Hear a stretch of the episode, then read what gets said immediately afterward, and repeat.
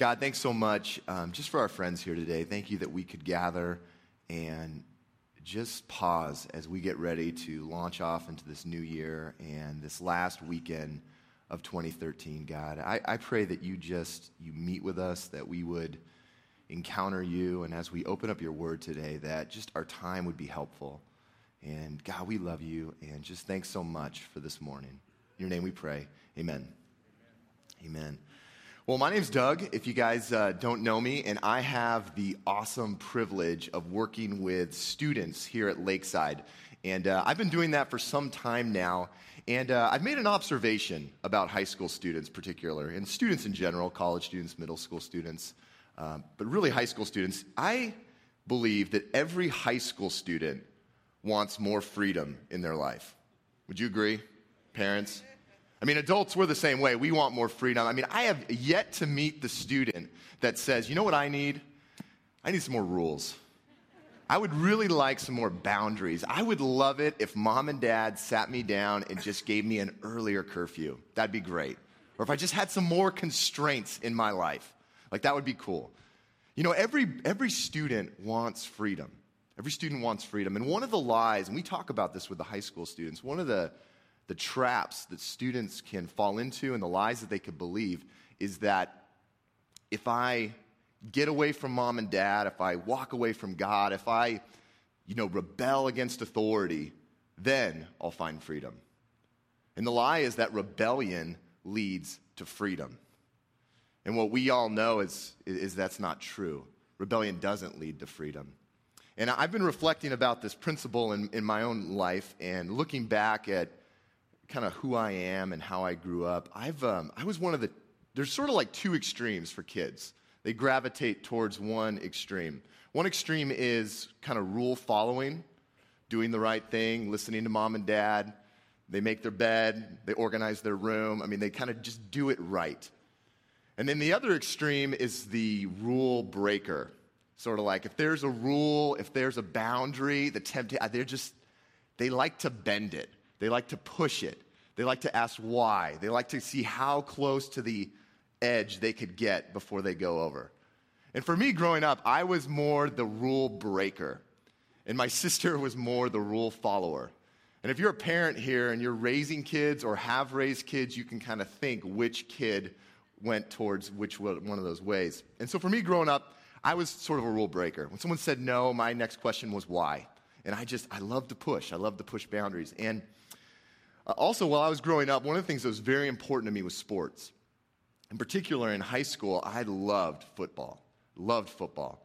And something that was constantly a struggle for me was gaining and maintaining weight for football because I wanted to be big and strong and you know being able to be big enough to play football. And when I was in high school, it didn't matter. It seemed like how much I ate, I could not gain or maintain weight. And some of you are like, that doesn't sound like a problem. That sounds like a great thing. But for me in high school, I just had that hollow leg, man. I mean, it just did not matter what I ate, I could not gain weight. And so my dad uh, went out and got me a bunch of these big jugs of weight gainer, which is pretty much this powdery, sugary, calorie rich substance that you would mix into milk and ice cream and make these shakes. And so every morning I would get up and I, did, I wouldn't make, because I'm kind of, I take things to the extreme. I, I didn't make like a 12 ounce sippy cup. I would make this 64 ounce, huge weight gainer, whole milk, protein powder. I, I, eventually started putting ice cream in it. I would bring raw eggs. I start cracking, put raw eggs in it, and it just made this huge, awesome shake every morning. And I would drink it. It was great. Loved it. And one of the things my dad was totally behind it. I thought it was great. Loved that I was doing that. Yet he had one rule. He said, Doug, Love that you're doing this. However, when you drive to school, do not bring it in the car. Don't bring it in the car, first of all, because I don't want you to spill it in my car. And this was these big shakes. So he's like, You're welcome to drink it, just drink it at home. So one day, I'm a junior in high school, and I had started to, and if you're familiar with kind of high school world, my uh, first period class was a class that I was consistently tardy to because I like to sleep in. It was hard for me to get up in the morning. And so this particular morning, I had overslept. And so I go down, I go out to the kitchen, I make the shake, I check the clock and I realize I don't have enough time to drink this shake. I got to go. So I grab the keys, grab my shake, grab my backpack, hop in the car, drive to school. About halfway to school, I got the, my left hand on the steering wheel, my right hand on the shake. The shake's right on the center console. And about halfway to school, the car in front of me suddenly brakes. And I go to brake, but I realize that my right hand was no longer on the shake. And so when I hit the brakes, the car lurches forward, the shake shifts, and then shoots off like shot out of a catapult, and 64 ounces of sugar, egg, whole milk, ice cream explodes all over my dad's car. And I mean, it's in every crack, crevice, it's in those little holes in the speaker. You know what I'm talking about? I mean, it is everywhere. And I'm late to school. So, what do I do? Do I go home and clean it up or do I go to school? I go to school. So, I, I get to the parking lot. I get out of the car. I got about three minutes to get to class. It's May, by the way. It's very hot. I open the door. I give it one last look. What do you think I did? Shut the door, went to class. I'll deal with it later. So, what happens for the next six to seven hours is my dad's car with this 64 ounce nasty shake begins to bake and fester and get funky. And I come out about three o'clock and I open that door, and the smell that came out of the car was just unbelievable. And I get in the car and I drive home, and, and needless to say, my dad was a little frustrated with me for doing that. And uh, it was kind of a not a good thing to do. And so I spent the next week cleaning my parents' car, trying to get all the junk out from every crack and crevice in his car. Because there's something that I struggled with in high school was the whole believing that I would find freedom by doing what I wanted to do, when I wanted to do it, whenever I wanted to do it. And what happens is whenever we rebel against authority, against God, against parents, against principles, it, it doesn't lead us to freedom. It doesn't lead us to freedom. I believe that it actually leads us to a place of exile. That whenever we rebel, it leads us to exile. And sometimes exile is a spilled milkshake, you know, not the end of the world. Even though I will say the car never really smelled right after that. Even when we went to sell it, it still kind of had a little, little funk. But whenever we rebel, it doesn't lead us to where we want to go. Rebellion never leads to freedom. I believe that rebellion leads to exile. And when I say the word exile, I believe that exile is life not as you and I would want it to be. Exile is when we find ourselves not where we want to be, maybe around people we don't want to be with, or having to do things we didn't hope to do. Exile is a place of separation, a place of loss, loss of relationships, a place of pain, brokenness, a place of discomfort. Exile is life not as you and I would want it to be. And sometimes we rebel our way into exile. In our, in our culture and society, if you rebel long enough and hard enough, you eventually go to a very literal exile, which is known as jail or prison. Because rebellion never leads to freedom. I mean, whenever we rebel against God and we look at God and say, God, I don't want to do it your way, I'd rather do it my way. I don't want to come under your authority. I don't want to come under the authorities that you put in my life. I want to do things the way I want to do them. Whenever we rebel against God's principles, whether those are financial principles, whether those are the principles that God gives us on how marriage is to go or how sexuality is to go, or whenever we look at anything that God lays out or gives us as this loving God who loves us and wants us to be free and say, I don't want it, it leads us to a place of exile. Sometimes we choose exile through rebellion. And then other times, we experience exile, life not as we would want it to be, not because we rebelled, but just because it happens. It happens. Seasons of life of exile that just happen. A few weeks ago, Brad uh, finished a series, uh, The Gospel According to Job. If you were here for that series, it was, uh, he did a fabulous job. You can check it out online. And the book of Job is revolving around that key question why do bad things happen to good people? Why do good people experience exile? Why?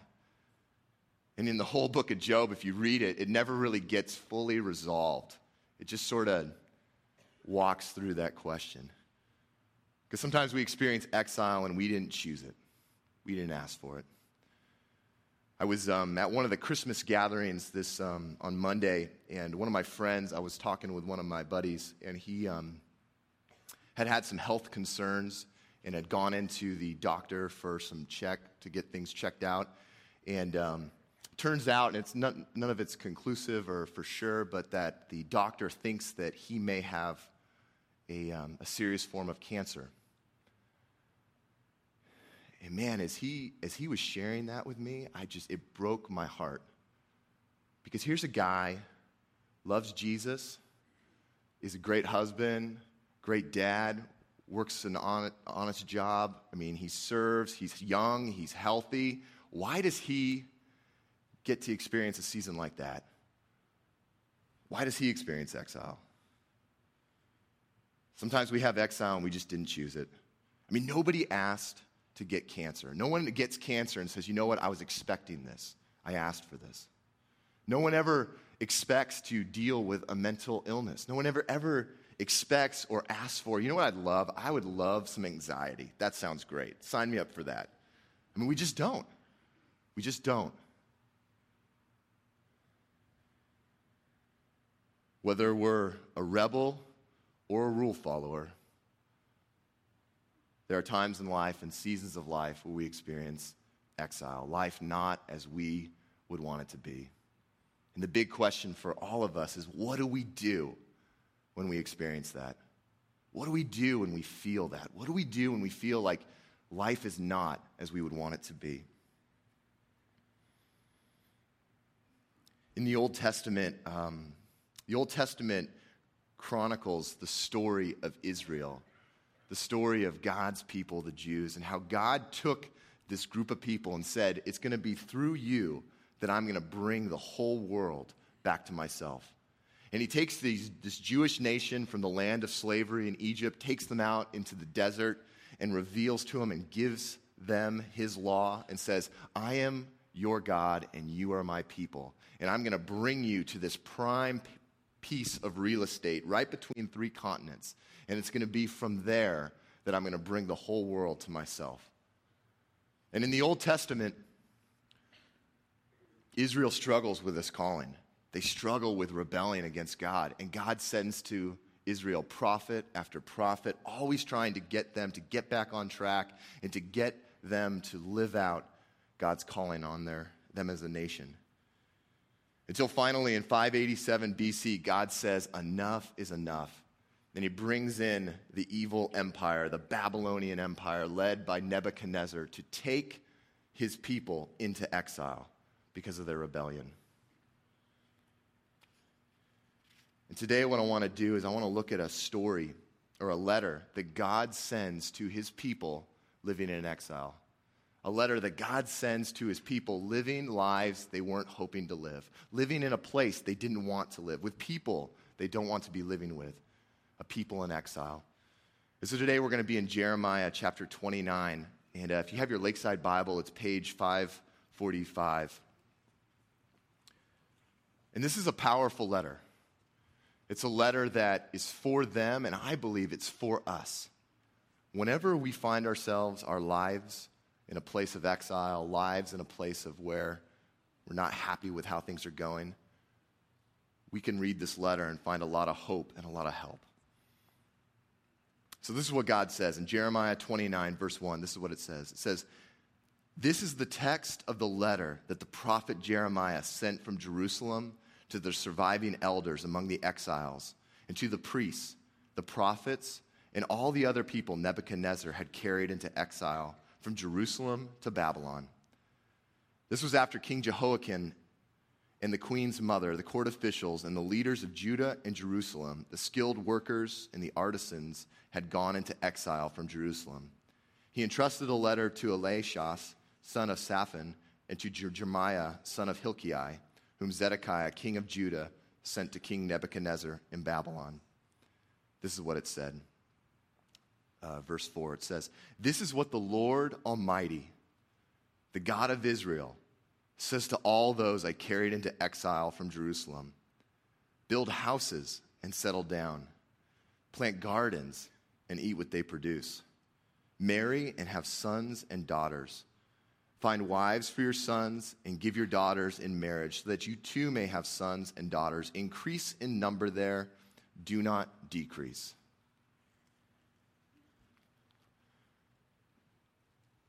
It's powerful. God says to his people living in exile, living in a place they didn't want to be, with people they didn't want to be with, having to adjust to this new environment, this new place. And they, I guarantee every one of these Israelites that were in exile didn't like it.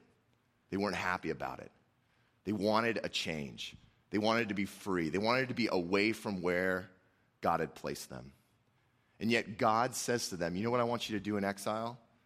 Build a house, plant a garden, get your kids married, keep living your lives.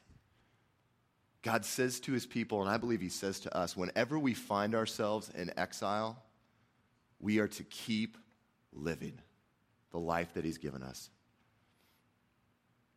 Whenever we go through seasons of exile, I think there's a huge temptation to just do nothing, to pull back, to pull away from relationships, to not get out of bed in the morning, to just sort of stop living, to just sort of wallow in pity or to blame or to just be angry and to just sort of pause everything. And God says to these people, don't pause, live. Live. I know you're not happy. I know this isn't where you want to be, but I want you to live here. Live. Remember to live. Life is worth living. When in exile, live the life I've given you.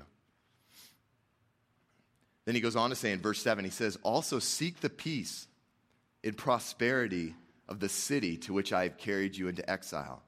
Pray to the Lord for it, because if it prospers, you too will prosper. God says, Seek the peace and the prosperity of Babylon. It's a radical statement. Babylon, the evil empire led by Nebuchadnezzar, the, the man who single handedly ordered the destruction of Solomon's temple and burned it to the ground. And God is saying to his people, Love the Babylonians, pray for them, care about them, find ways to help their society. I mean, this would have just been so offensive to the hearers of this because they had every reason to hate them, to want to rebel against them. I mean, Nebuchadnezzar was not a good guy. And here God is saying to these people, come under their authority, be good citizens in Babylon. Whenever we find ourselves in exile, I think there's a big, tra- a big temptation to lash out against others to lash out against a spouse, to lash out against a boss, to lash out against somebody that God has placed us under their authority because we're not happy. Paul would later echo this in Romans 13:1 when he says, "Let everyone be subject to the governing authorities, for there is no authority except that which God has established. The authorities that exist have been established by God." This is really challenging. God says to you and to me that when we're in exile, when we're in a place we don't want to be, we're to come under God's authority. And we're to come under the authority God has placed us under. God says, when in exile, live. And when in exile, come under my authority and come under the authorities I've placed you under. And then he gives his people a promise in verse 12. This is what he says He says, Then you will call on me. After you've done this, after you've you said, You know what? I'm going to live and I'm going to come under God's authority, then you will call on me and come and pray to me, and I will listen to you. You will seek me and find me when you seek me with all your heart. I will be found by you, declares the Lord, and will bring you back from captivity. I will gather you from all the nations and places where I banished you, declares the Lord, and will bring you back to the place from which I carried you into exile. God is saying to his people that you can find me in exile, that you can know me even though you're in a place you don't want to be. God is saying to his people, even though the temple is destroyed, and for the Jewish people, the temple was the way that they connected to God. I mean, sacrifices had stopped because that temple got burned down. And yet, God even says to his people, you know what? You don't even need a temple. You can have me. You can know me. You can find me in Babylon. You can find me in exile.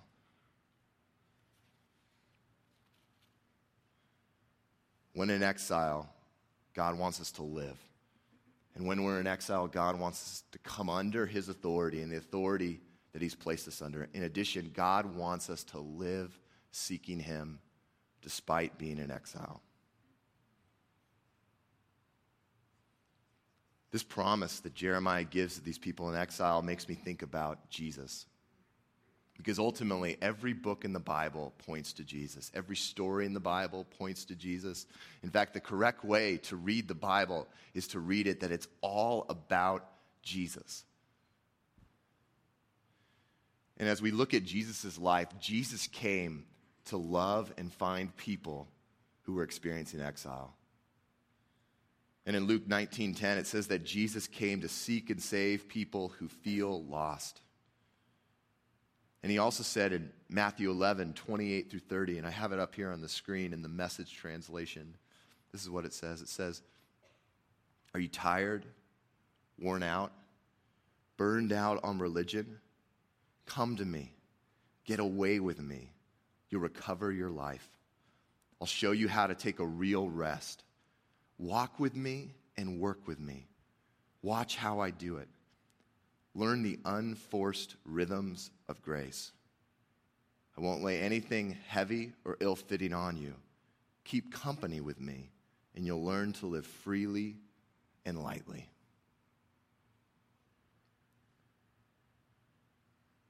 Ultimately, Jesus came to find people in exile. He came to find people like you and me who experience pain, loss, disappointment, exile. And that when we find Jesus, and we can find Jesus despite being in exile, and when we find Jesus, we find freedom. Life as it's meant to be. When Sean was um, sharing about the um, adjustment and the schedules and the whole bringing services together, uh, that way we were bumping into each other more. Um, it made me think of a guy I met last year who I just met here at the church. I didn't um, know him from anything before. I was just, I was out there one day and I ran into him and shook his hand and we started up a conversation and uh, we became friends. And uh, his name is Jeff Miller. And uh, he came to Lakeside about a year ago and, and we, for whatever reason, just hit it off. I mean, he was just the coolest guy. And uh, we became friends and he's now one of my heroes. Jeff was a guy who knew what it was like to live free and found so much freedom in Christ. Jeff's exile experience was having to deal with cancer. Jeff um, had a kind of cancer uh, where, which required him to have a stem cell transplant, which is, a, which is an extreme process, extreme procedure. Yet I watched him over the past year, and yet no matter the experience, no matter what was going on, he lived his life with this incredible freedom that no matter the circumstance, he found freedom in Jesus. So much so that he actually started a ministry here at Lakeside called Free Indeed, and it meets on Wednesday nights. And um, it's still going on despite Jeff passing away about a month ago. And um, I thought it'd be fitting just to close uh, this message and this gathering with just sharing a little bit of his story. So, this is Jeff's story. Hi, my name is Jeff Miller, and this is my story.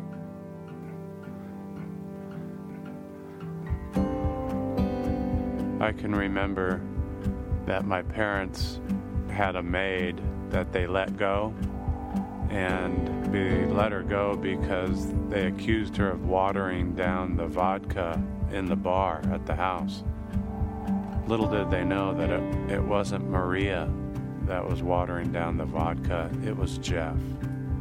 And I found out, unfortunately, the numbing effects of vodka at the age of 10. And so I became a highly functioning alcoholic for the next 30 or so years.